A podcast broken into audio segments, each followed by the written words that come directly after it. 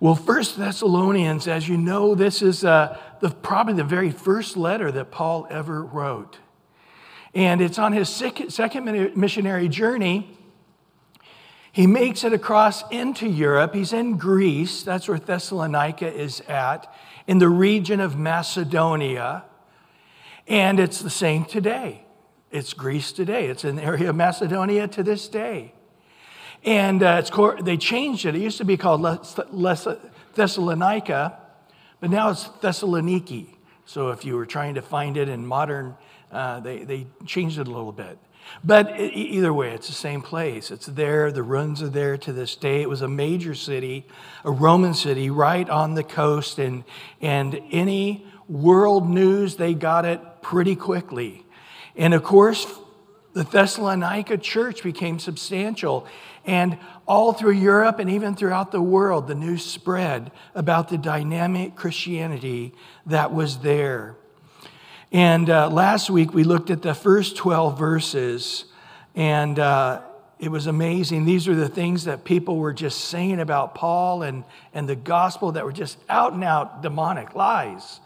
But yet the Thessalonican, Thessalonians were affected by it. And they're like, wow, was Paul really manipulating us? Oh, was he really here to get money? Was he really, you know? Paul's like, I didn't take a penny from you guys. There, you know, I was there. You know, there was no manipulation. And he, interesting, he said in those first few verses, I was like a mother breastfeeding you. And then he ended that, uh, verse 12, saying, and I was like a father to you, giving you words of wisdom. It was very tender and loving, it was genuine. Today, Paul is in verse 13 to 20 is going to help them to open their eyes to spiritual warfare. You know, a lot of times life can get really hard until we realize this is just Satan or demons trying to mess with us. And when you have that revelation, it really begins to help you get through the, some crazy difficult times. They were also injured because Paul hadn't been back. Remember, he was only there three weeks that he was there. And uh, we're having a bit of a cutting in, cutting out. I'll put this also. All right. Now I can, you know, do the do the, the, the real preaching. No, I feel comfortable behind the pulpit.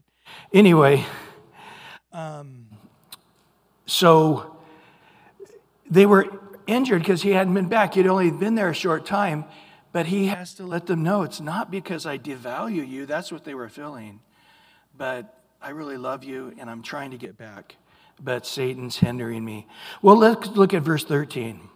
For this reason, we also thank God without ceasing, because we know, because when you received the word of God, which you heard from us, you welcomed it not as the word of men, but as it is in truth, the word of God, which also effectively works in you who believe. Not everybody who hears the Bible hears the truth of the gospel is touched by going, wow, God just spoke to me. But it happened there.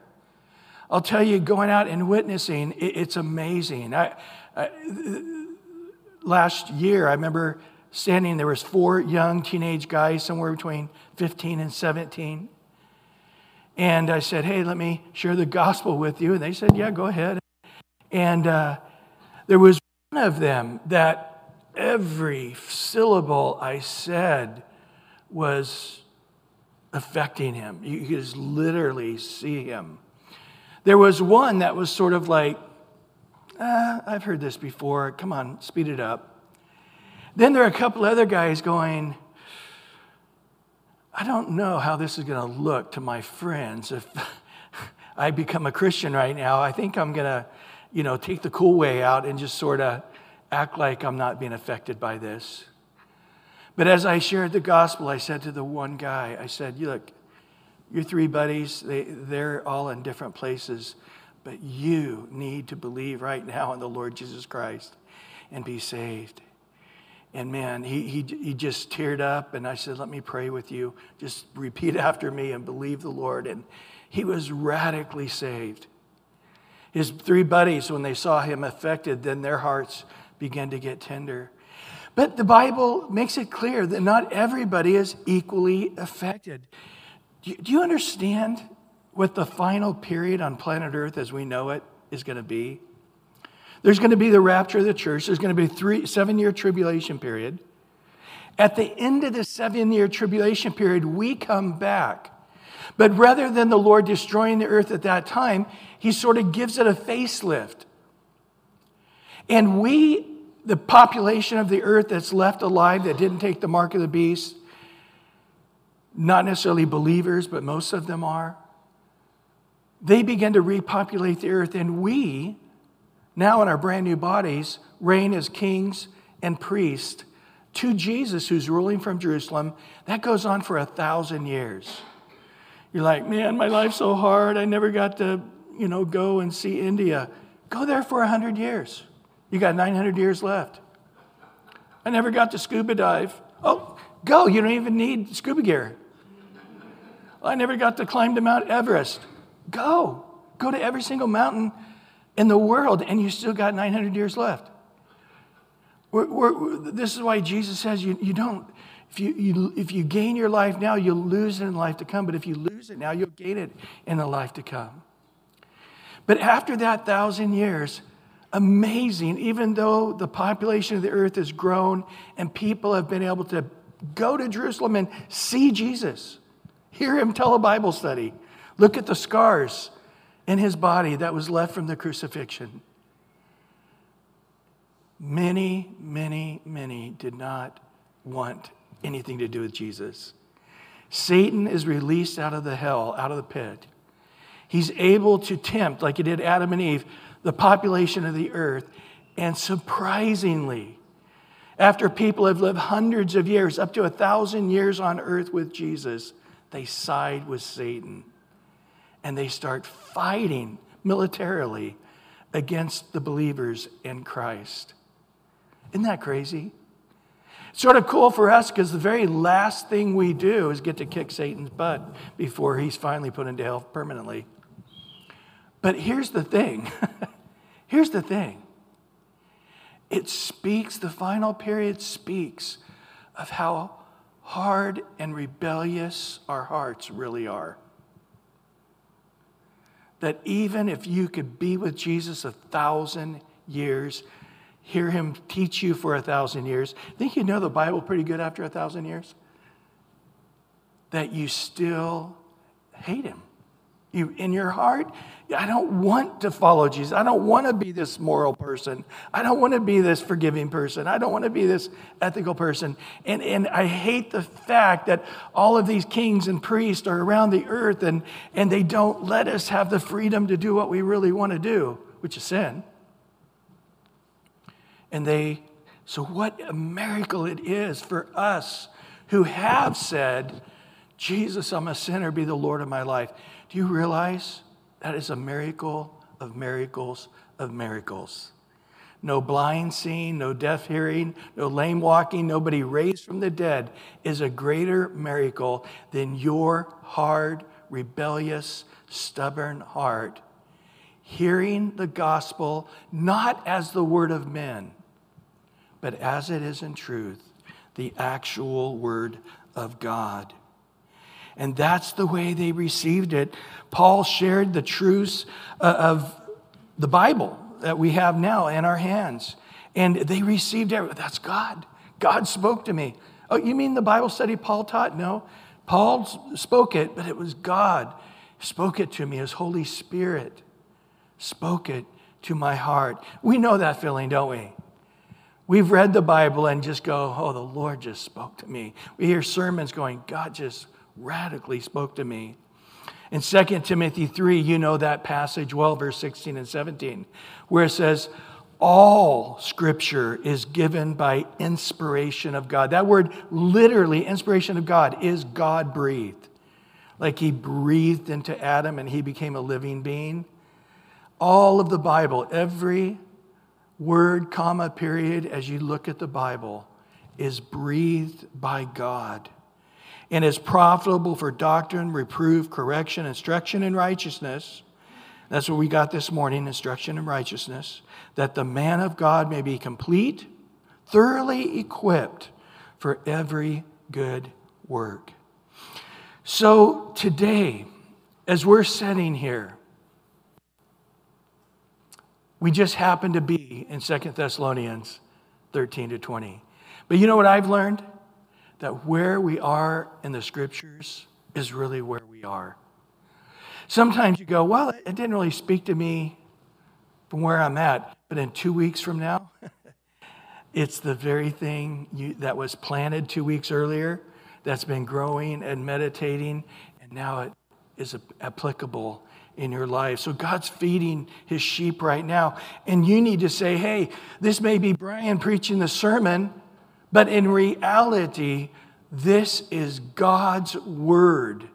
It's as if God Himself were breathing out this word, not just into our minds, but into our very, very hearts. It is the Word of God. And He said, You welcomed it, not as the Word of men, but as it is in truth, the Word of God. Boy, we, we know the, the parable story about the seeds falling, don't we? And some people's hearts are like asphalt. You throw a seed on asphalt or throw it out on the concrete highway, nothing's going to grow there, right? Some people's hearts are stony, just full of stones, and you throw the seed in there and something grows up, but it can't make it through the stones. It gets choked out. Some people's hearts are, they look like good soil on the top, but about three inches deep, it's hard as rock. Still looks like dirt, but it's hard as rock. I grew up in the farming community of Central California. We called it deadpan. And it, it literally, you got to bring uh, major pieces of machinery in to break that stuff up, and it's almost unusable. But that, that's some people's heart. So it looks like, oh my gosh, they, they did receive it as the word of God. Oh, look at them. But then it, after a couple of inches, it hits that deadpan and it gets dried out by the sun. But then there's those with a good and noble heart who hear the word of God and it bears forth not 20 or 30 or 60 fold, but a fold. Every seed that goes in germinates and becomes fruitful. This is what happened with them. Just a quick note to anybody who teaches the Bible. you need to understand you're handling TNT, right? You're handling a nuclear bomb. That we are handling the powerful Word of God. And it needs to be true to you, right? A dead heart speaking the Word of God, it can often fall dead. But often people take it willy nilly and, and say, oh, I think the Bible says this, I think it means that. And you look, you're just sort of like, whoa. In James chapter 3, it actually says, Let few among you be teachers, knowing that you have a special judgment before God. And it's a stricter judgment because you taught the word of God. We need to understand how powerful this is and be respectful of it. And then he says, which also effectively works in you who believe. Interesting, that word effectively works is the word in Greek we get our word energy from. When you guys heard the word of God in your life, it brought this power, this energy. It brought this newness. Boy, if you've seen people get saved and then grow in the Lord, you, you understand what this is about. It, it, it, they received it as the Word of God, but you go, oh, that was great. They heard the Word of God. No, their lives begin to have the energy of the Spirit. The Holy Spirit comes into a person's life, it circumcises their heart with all that dead sin, gets it out. He fills up the Holy Spirit in their hearts, and all of a sudden, um, they're able to start seeing the world in a spiritual way they're able now to receive the word and it go into their heart and make them wise. Look at your calling, brother. Not many wise, not many noble. God chose the weak things, the base things of this world, that he might confound the world through the wisdom and the changed life of the very weak and foolish uh, people.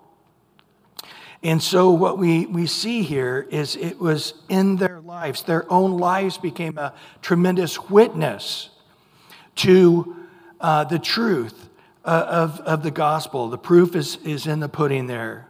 Now, just a, as a side note, we, we do know what it looks like for somebody to hear the word of God from God and not receive it. Do you remember the story? We're actually going through on Wednesday nights this story. We're not quite at this point. But the children of Israel, they eat the manna from heaven. They see the pillar of cloud by day, the pillar of fire by night. They drink the water that supernaturally comes out of a rock. And when it comes down to them trusting God to cross over the Jordan River into the promised land, they want to kill Moses and anybody who stands with him and go back to Egypt. Says there were onions and garlics and leeks. They had a lot of bad breath back then. It wasn't just being slaveries, it was slavery with bad breath. But um, in Hebrews chapter 4, it, it tells us in verse 2 For indeed the gospel was preached to us, and Paul uses this as analogy, to us here in the New Testament as well as to them, those in the Old Testament in the wilderness who left Egypt. But the word which they heard, notice, did not profit them, not being mixed with faith in those who heard it. Wow. So what happened? They died in the wilderness, not receiving the promise of the promised land. He goes on in Hebrews 4:12 to say, you know the scriptures, the word of God is spiritual and it is living and it is powerful. It's like a two edged sword that pierces, and he goes on. But interesting, that word, the word of God is living and powerful. That word powerful, it's the same word that Paul uses in, in 1 Thessalonians 2, where he, he talks about it effectively working, the same root word. So the word of God came in, it was living, it was powerful, it was a two edged sword. When you ask people that don't know the Lord, do you know you're a sinner? You have sinned against people, but worse, you've sinned against God.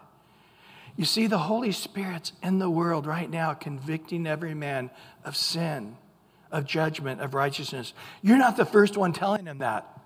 The Holy Spirit's telling him that every day, several times a day. You're a sinner and you need a Savior. And so they would be open to the good news.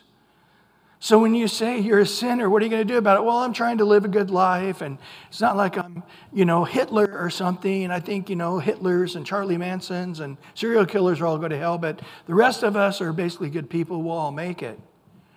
And when you start to share the truth, that two-edged sword that pierces, they know the Holy Spirit has spoke to them of sin, of righteousness, and of a judgment to come. Not that it will come for them, but they need to be ready for that judgment and be uh, have, have received the one way of escape through Jesus Christ. The power of God's word to work in your life will be related to whether you recognize it and trust it as the Word of God. And so, again, here, um, we see the Word of God. I've seen it here as a pastor. You know, you see some people, and, and their eyes are open, they're just receiving it, and God's inscribing it on their hearts. You see other people yawning and sort of, ah, yeah, you know. And then you see other people that are getting angry. I can't believe I came to a church and they're talking about judgment. I should have known not to come, you know. So afterwards, there's people that give me a hug going, man, that was the best. You have other people that are going, don't talk to me, uh, you know. Then you have people angry. It's like, my goodness, I need bodyguards. Um, well, going on in verse 14 to 16. For you, brethren, became imitators of the churches of God, which is in Judea in Christ Jesus For you also suffer the same things from your own countrymen, just as they did from the Judeans. You who killed both the Lord Jesus Christ and their own prophets have persecuted us, that they not please God and are contrary to all men, forbidding us to speak to the Gentiles that they may be saved, so as always to fill up the measure of their sins. But wrath has come upon them in the utmost. So Paul starts out there in verse 14 by saying, And you, brethren, Again, I think they were feeling neglected by Paul, maybe as second class citizens. And Paul is saying, You're not second class citizens. You got to realize that when you receive the gospel, you receive God as your friend, but you also now got an enemy for the first time Satan. You, you didn't just get friends, you got enemies. And the same enemies that Jesus had, the Jews that hated him for standing on the truth of the gospel. Then, after him, the apostles who were also beaten and persecuted and stoned to death, like Stephen, because they believed the words of Jesus and the gospel. And now it's come to you. It's just a perfect line. Everybody who believes is getting the same treatment. Welcome. you joined the club. You're a part of the club. How do we know you're part of the club? Because Satan hates you. Jesus said that. You, you, you will know a man by his enemies. If everybody speaks well of you, oh, there's something wrong with you. You should have enemies, the right enemies. And if you don't have the right enemies, you're not upsetting them, something's wrong. And here he is making it clear to them that you now are suffering these things. They did right from the beginning. Again, we in America really, we can think about it, but we can't know what that's like.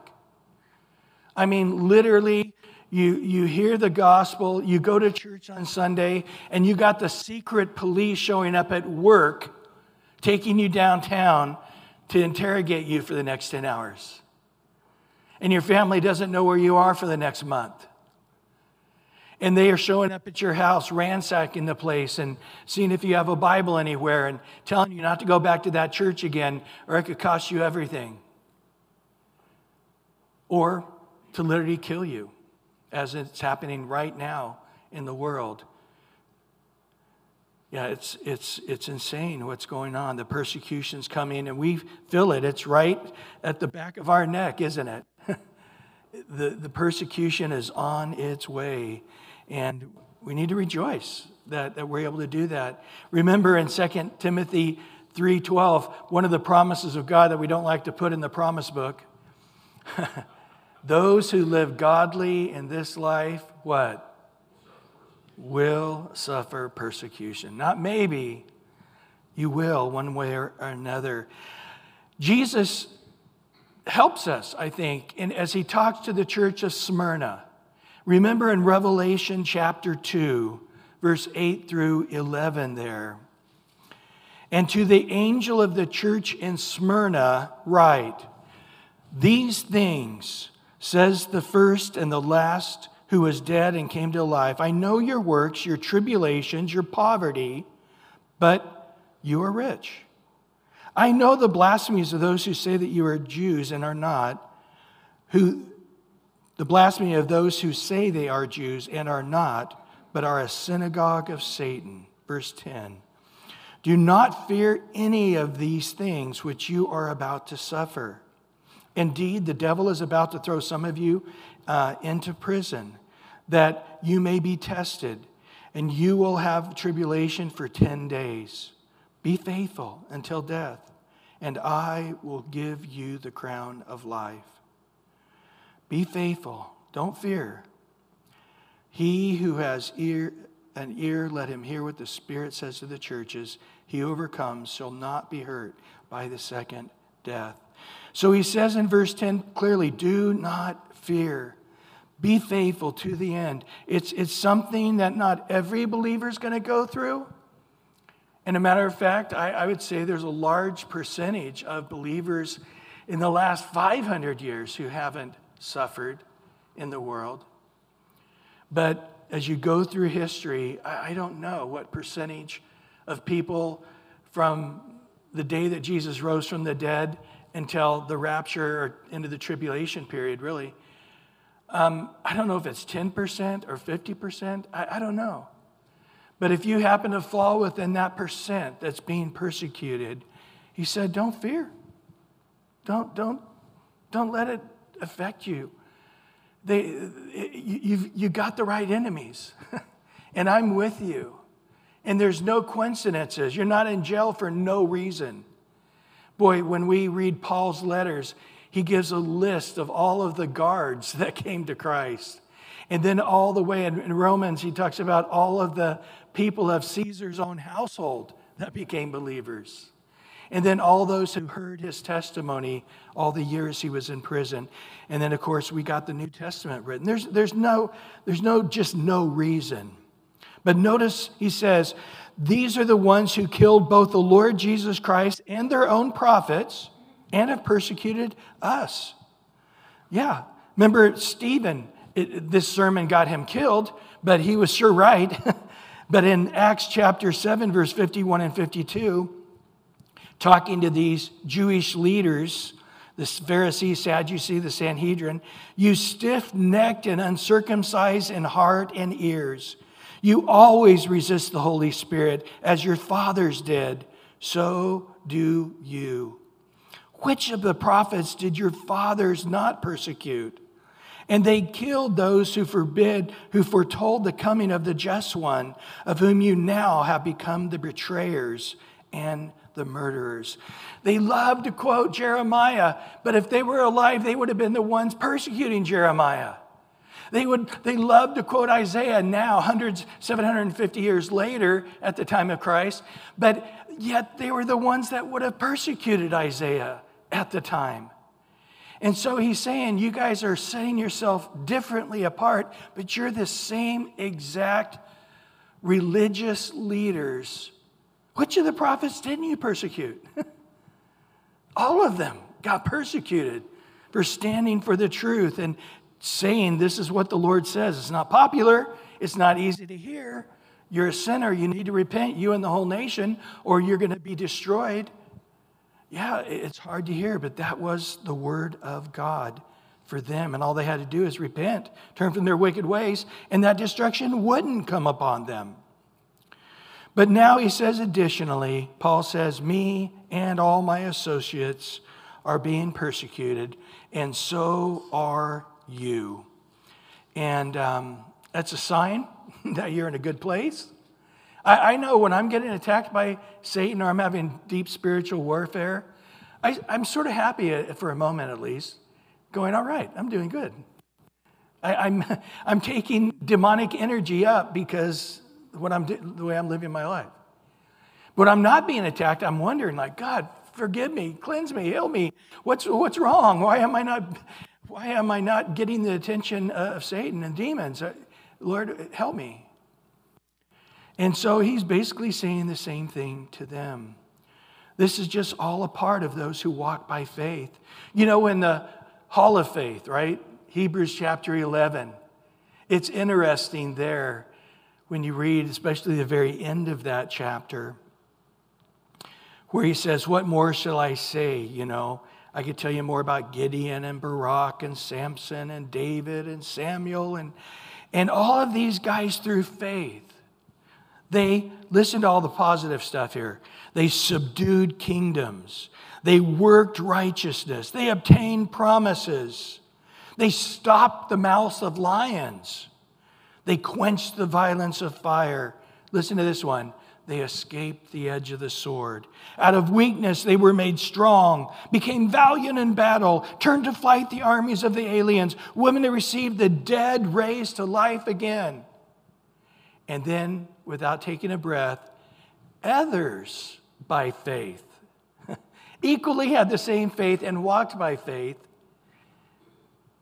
They were tortured they did not accept deliverance that they might obtain a better resurrection. They were in trials of mocking, they were in scourging, They were in chains, they were in imprisonments.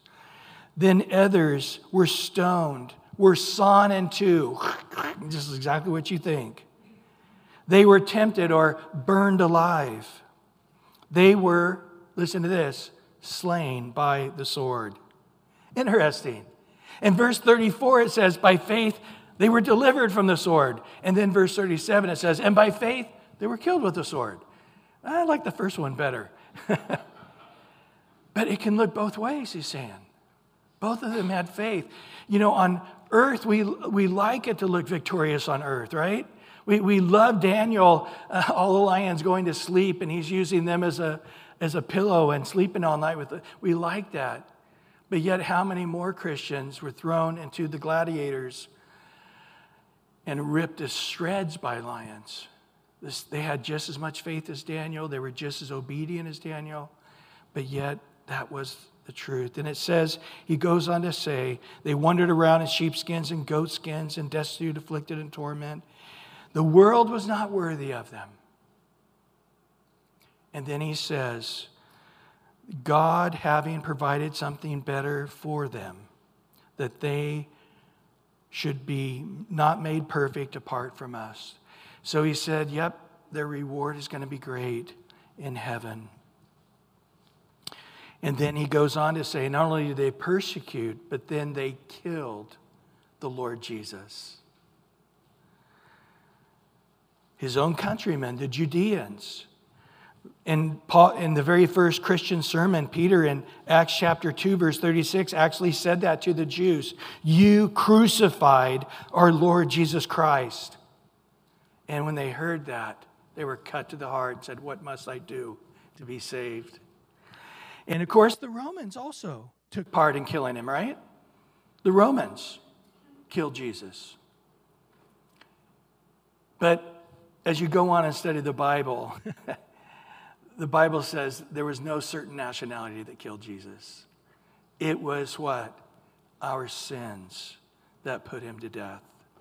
Boy, so many scriptures on that. Romans 4:25 who is delivered up because of our offenses and 1 Peter 2:24 who himself bore our sins in his own body on the tree and 2 Corinthians 5:21 for he made him who knew no sin to be sin for us in our place and many other scriptures I remember years ago being in Israel and we were at this kibbutz and there was this young girl who was behind the, the cash register, and everybody was shopping. It was the um, Havala, is that the, what was the name of it? The, the creams, I can't remember the name of it, but anyway, it was very popular. And this girl, she was, I think, 20, 21, but when she was 18, she got her part of the kibbutz, which was millions of dollars.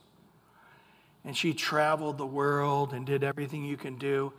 And now she's 21 years old, bored out of her mind.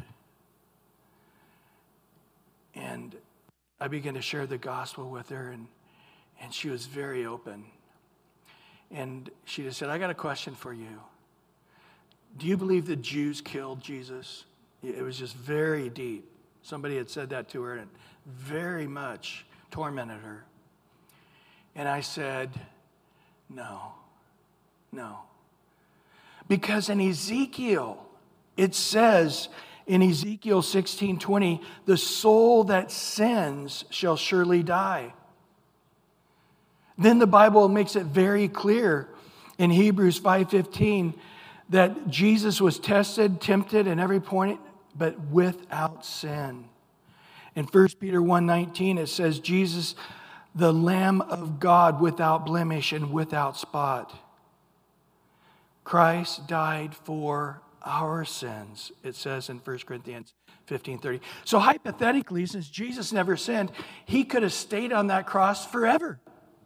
He could have stayed on there for a thousand years and not died. Because the soul that sins, you'll die.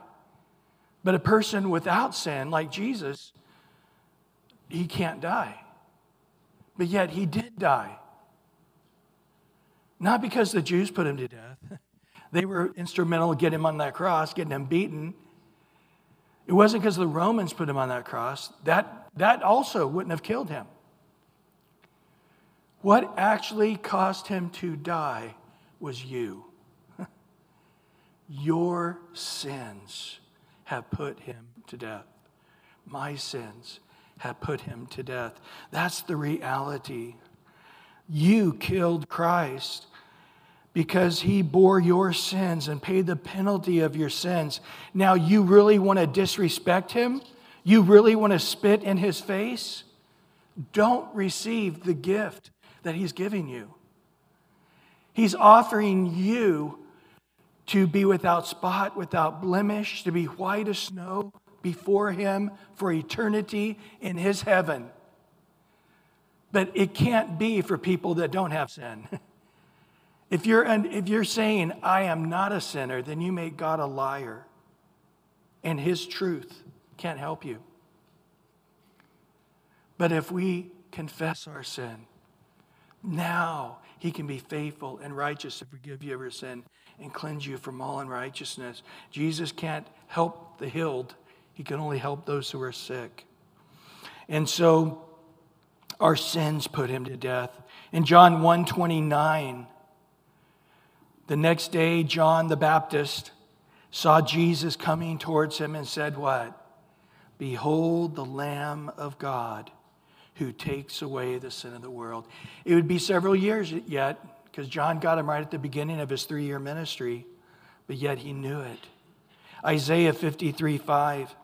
But he, the Messiah, Jesus, was wounded for our transgressions. He was bruised for what? our iniquities. The chastisement of, or the crucifixion of the cross was for our peace that was upon him, and by his stripes we're healed. 2 Corinthians 5.21, for he made him who knew, oh, that's Isaiah. 2 Corinthians 5.21, for he made him who knew no sin to be sin for us, that we might become the righteousness of God in him. So, Paul goes on to say that these people who have not received the gospel, they do not believe, they've not pleased God, but they've they're contrary not only to God, but these people who don't believe are contrary to all men because they are now trying to stop Paul and the Thessalonians and anybody else from sharing the gospel. Why is 99% of Christians in America today will tell you, I've never even attempted to share the gospel? It's right here. It's Satan and him stirring up men to make it very hard for you to come out of the, a very comfortable place to a very uncomfortable place. You see, when we share the gospel, we are going into their private place. We are going into their personal space. And sometimes people will let you know, get away from me. Don't, don't, pray for me. I don't want to hear this stuff. I, they, they do it. But yet, when people say, yeah, well, this is personal, what I believe about God is personal, I know. And God, who you or have a personal connection with, whatever that is, has told me to enter that personal space and help you to come to the absolute truth. So, yeah, when we're sharing the gospel, it's personal. People feel it. They will receive it or they will hate you, they will persecute you. And you know what? If you've gone out and shared the gospel to any amount of degree, you'll get a lot of scars. Paul says, I'll show you in my body I've been obedient to Christ. Look at my scars. But at the same time, guys, when you share the gospel and you get past that, every time I go to share the gospel, I am nervous and stressed and then I get out there and once I, you know, get into the water, it's not cold anymore. And then I just, oh, I, I don't want to stop. I want to do it 24 hours a day, seven days a week. Because those who do believe there is nothing sweeter. But yet we got to realize if you do that, you're going to be persecuted. Jesus said this in John 15 to the apostles. We looked at it last week. He said, The world loves its own. But you're not of this world, you're of my world. So just like they hated me, just like they persecuted me, just like they are going to want to kill me, the same to you. So understand, I say this to you, he says in John 16, 1, so you are not stumbled. You're like, I'm just going out trying to do good. I'm not hurting anybody. Why are they why am I so abused? It's the spiritual world. There's a real devil out there. And he says that these men are filling up the measure of sins and of their own coming judgment. In Second Thessalonians, he talks about this the people that will not hear the truth and receive the truth. And he ends that in Second Thessalonians 2:12 by saying that they all may be condemned who did not believe the truth but have pleasure in unrighteousness. They've rejected Christ. They won't receive the love of the truth. And there is a judgment. So I, I don't know how you feel about that. You're, you're like, people are persecuting you, and you're like, okay, well, you're going to have to stand before God as a non saved person. So be it. See you later. I don't feel that way. I literally grieve over them. I'm like, you don't understand. By not receiving the gospel, you're going to stand before the great white throne of judgment. And Paul is saying to thee, to these Thessalonians, which evidently was going to some give them some clarity, if not comfort. These men that are persecuting you, opposing you, that are putting you in prison, that are attacking, uh, you know, the, the people of the church understand if they don't repent, they are going to have a very severe judgment for actively trying to stop you from living the Christian life and preaching the Christian life. Let me just take a moment on this. In Revelation 20, verse 11 through 15, we need to remember the stakes are high in sharing the gospel or not sharing the gospel. Then I saw a great white throne and him who sat on it from whose face the earth and the heavens fled away, and there was found no place for them. And I saw the dead, small and great, standing before God, and the books were open. Another book was open, which is the book of life. And the dead were judged according to their works by the things which were written in the books.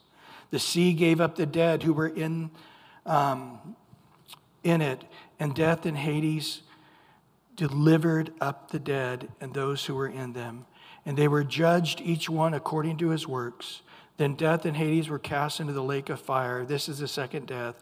And anyone not found written in the book of life was cast into the lake of fire. And then Revelation 21 8. But the cowardly, what's the next thing on the list? The unbelieving. There it is. They're put right next to the abominable and murders and sexually immoral and sorcerers and idolaters and all liars who shall have their part in the lake which burns with fire and brimstone, which is the second death. Unbelievers are listed right there amongst murderers and immoral people, and because them rejecting the gift of God after Jesus paid for their sins on the cross, all they have to do is say, I am a sinner and I do need a Savior. And I am either going to pay for eternity for my own sins, or Jesus paid my eternal sins for me, and I will go to heaven spotless, without blemish myself for eternity. But if you don't believe the love of the truth, you are blaspheming Christ. You're rejecting Christ. You're spitting on the cross. You're trampling underfoot the cross of Christ. And this is a, a, great sinful offense as much as a murderer or sexually immoral. Well, finishing up here today in verse 17 to 20. But we, brethren, having been taken away from you for a short time in presence, not in heart, endeavoring more eagerly to see your face with great desire. Therefore, we wanted to come to you, even I, Paul, time and time again, but Satan hindered us. For what is our hope, our joy, our crown of rejoicing? Is it not even you in the presence of our Lord Jesus Christ at his coming? For you are our glory and crown. So Paul is, is making it clear yes, we haven't been back. But it, he says, I, I didn't leave you guys after three Sabbaths because I wanted to leave. Remember, the people from Philippi who came up and then from other locations came up and they were persecuting us. And it was said that we had to leave town. We, we would have been there much longer than three weeks. Interesting, the word having been taken away. Literally, this word has one context it is you have been bereaved of a parent. Your parent has died. Your, and this is what he says Your parent, me, remember in the earlier verse, he said, I'm like your mother, and then he ended up, I'm like your father. He said, When I was taken away, it was like your father died. In essence, he's saying, I understand. Leaving after three weeks was devastating to you guys emotionally. Don't, don't, don't think that I'm thinking lightly of this. I'm sure it gave them great comfort to go, wow, Paul really does get how we feel. He really understands that that's right. You, you shared the gospel with us, and, and, and then that's all we knew. It's what you taught us, and you left town. But he says, I didn't leave you in heart, and I have endeavored uh, more eagerly to see your face. I have tried to come and see you, as he's going to tell them time and time again. But what does he say? Satan has hindered me. I wonder if this sort of opened their eyes because they were thinking about well paul didn't come back because he's having too much on too much fun on the coast with the you know the surf and the waves and you know he, he's he's up in the mountains enjoying the cool you know he's he's eating good food over there and wherever you know he's he's sightseeing he's just roaming around having a good old time and just he doesn't care about us oh little old tiny church over here in thessalonica that on a human level they were stirring themselves up, feeling insulted by Paul. And Paul says, it's not like that at all. It's spiritual warfare. Bing, maybe the light came on. Oh, have we, have we prayed and asked God to help Paul come and see us again? Isn't that amazing? Has that happened to you before? You're in this world and you're getting bitter and upset. That guy at work and that boss, and I hate them all. And, I, and then somebody says, You know, I don't think it's them. I think it's the devil. I think you're in a spiritual warfare. And, and, and the, this is your evangelism right here. You need to start praying for these guys' salvation. And, and, and Satan's stirring them up because he doesn't want them to believe and he doesn't want a Christian there at the work. And have you prayed about it? Uh, not once, not even a second. Complained about it, griped about it, you know, laid on my bed and pictured them all suffering, you know. I didn't think about how did I not think of praying about it? We can get that way sometimes, can't we? And so often things are hard and it is a demonic attack, but we don't identify it as such. Satan, Satan is a punk. I'll get beat up this week for that. Don't worry about it. But he is a punk. I mean, he's the type of guy to go into your kitchen and pull every door out of alignment so no, no kitchen door shuts right. He, he's the type to just put some little clanging in your engine of your car so and nobody can figure out what it is. He, he, he's there to irritate you and just sort of try to wear you down. He doesn't always come out and make it obviously clear. Because that's a big part in the Western culture, a big part of his game plan is to get you to believe there is no God and there is no devil. It's interesting if you look at the stats, like 84% of our country believes there's a devil, but only like 60% of our country believes there's a God. Uh, Satan, Satan's more believed in than God himself. So, again, here we, we've got to just realize sometimes the best thing we can say to ourselves or to somebody else let's assume this is spiritual warfare. Now, Paul knew it. He had this kind of sermon, he had this kind of ability. You know, I, I think of that story in Daniel chapter 10. Do you guys know this story? D- Daniel's praying and praying for God's wisdom and direction and, and to release them to go back to the promised land. And, and finally, Gabriel shows up. And he said, Daniel, your prayer was answered 21 days ago. 21 days ago, I was here to tell you yeah, you guys get to go back, and here's some prophecies on the end times. But I couldn't get to you because there's a new kingdom coming in, which is going to be Persia. But even though it hasn't manifested on earth yet, the Persian Empire is set in, in the heavens. The devil is leading this Persian Empire to take over the world.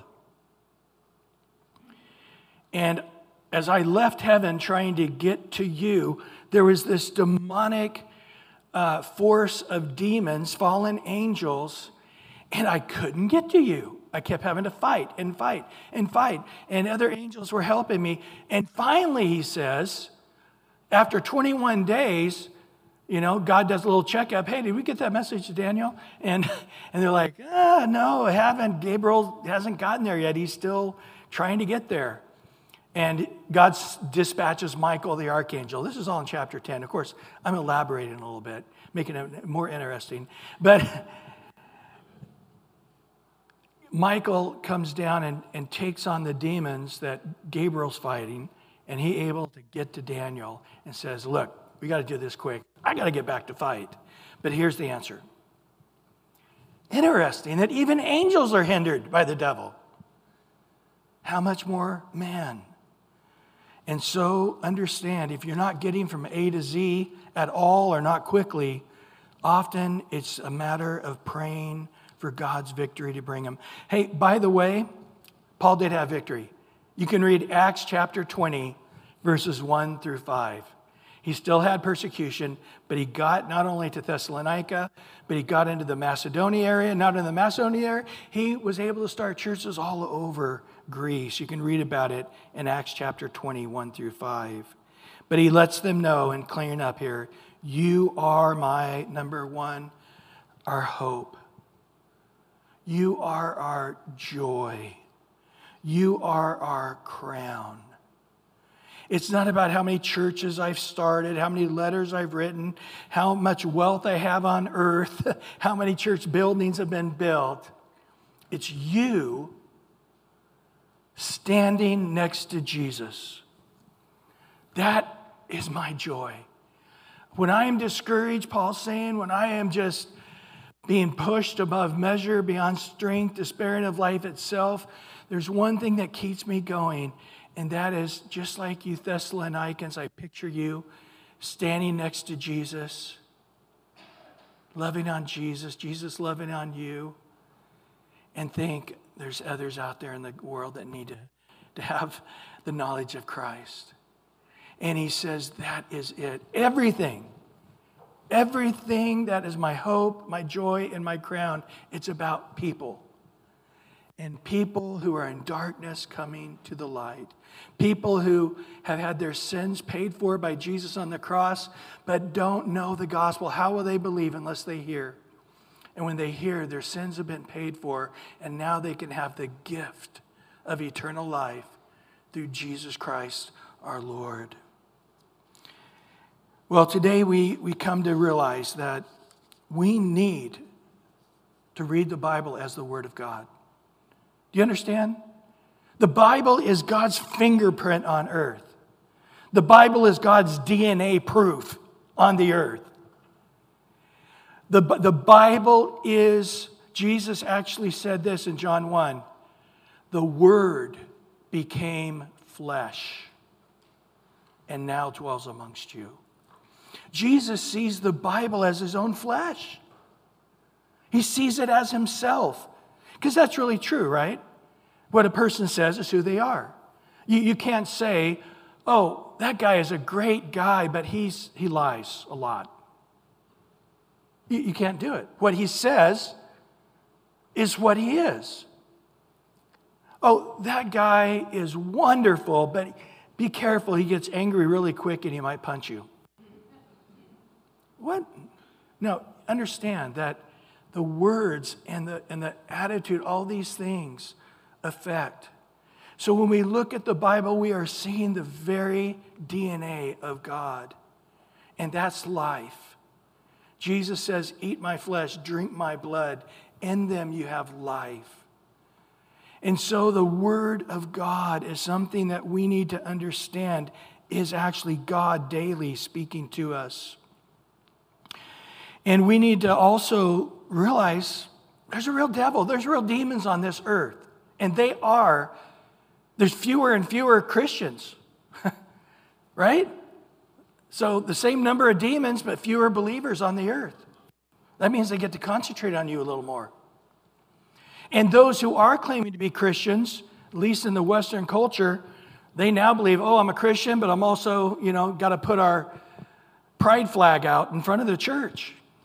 That's apostasy. The Bible says last day, one of the signs of the times will be the church becoming apostate.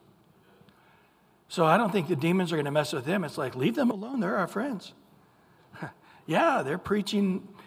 They're preaching the, the, the, Bible, but they're also preaching transgenderism and all this evil, wicked nonsense, saying God is for it. Yeah, don't help them if you can. help that church out. Hey, I want you demons over here to help make that church bigger more popular. Yeah, they're not against them. So realize these last days, the doctrines of demons are going to get stronger, and we are in a spiritual war. I remember that book. Uh, I think it was Walter Martin who wrote it. Is Satan is alive and well on planet Earth? That was the name of the book. Yes, he is. And the next thing is be born again. If you have not truly believed Jesus Christ is the one way of salvation, God so loved the world, he gave his only begotten Son Whoever believes in him, have you believed in Jesus, then you won't perish. You'll have everlasting life. By faith alone, believing in Jesus, then you're insulting him. You know the truth, but yet you don't want to receive it. I remember in high school, I had friends going, No, I don't want to be born again yet. I want to go to college. I want to join a sorority. Sorority, I want to know what it's like to get drunk every Friday night. I want to have sex with many women as I can. But after college, uh, then I will. I've had guys in the military. I'm going to go on Westpac. I'm going to go to the Philippines. I'm going to be, you know, checking out the prostitutes at every site. And, and uh, so, but when I get back from Westpac, I'll come to church and receive the Lord. That's what they, they say. It doesn't work that way. But it's very insulting to Jesus if you know the truth and are unwilling to receive that love of the truth. Be born again today. Lord, thank you for your word. And thank you that we are going to be in heaven with you very, very soon. And that is your joy and crown as well, is your children around your feet, loving you, enjoying you, being with you. So, Lord, we ask now that your kingdom would come, your will would be done in us, that we would be awakened to the power of your word and to realize you said, Man shall not live by bread alone, but by every word that proceeds from the mouth of God. Forgive give us, Lord, if we have devalued your word. Forgive us, Lord, if we have left the Bible on the table without turning the pages. Forgive us, Lord, if we have not come in humble worship saying, Lord, what is it you're speaking to me today? And Lord, forgive us if we're earthly minded and not thinking in spiritual terms. That we're all busy about this and that, and yet our neighbor, our coworker, our person in the restaurant we're sitting next to doesn't know you, and it would greatly make us uncomfortable if we shared the gospel, so we don't. Lord, please help us. Sanctify us in spirit, soul, and body and make us the people of God in these last days. There's fewer and fewer of us to shine as lights. There's fewer and fewer of us that can even know the truth, are born again to share the truth. So, Lord, as the armies of Christians are d- diminishing on earth as you prophesied, that we who are left, the few who are here, would become the mighty warriors for your kingdom. Search our hearts, Lord. See if there be any wicked way in us and lead us in the way of everlasting. If you're here today and you've never truly come to Christ, then right now, just Lord, forgive me. I am a sinner. If I have to ta pay for my own sins, it will be eternity in hell. I know that, but you've already paid for my sins, and you want to give me as a gift eternal life. You want to give me as a gift no condemnation. You want to give me as a gift freedom from sin in my heart right now by you, Holy Spirit, coming in. Come in, Lord. I humbly say I'm a sinner and I need you to save me. Thank you again, Lord, for your truth. In Jesus' name, amen, amen. God bless you all. Have a wonderful, wonderful week in Jesus. Bye bye.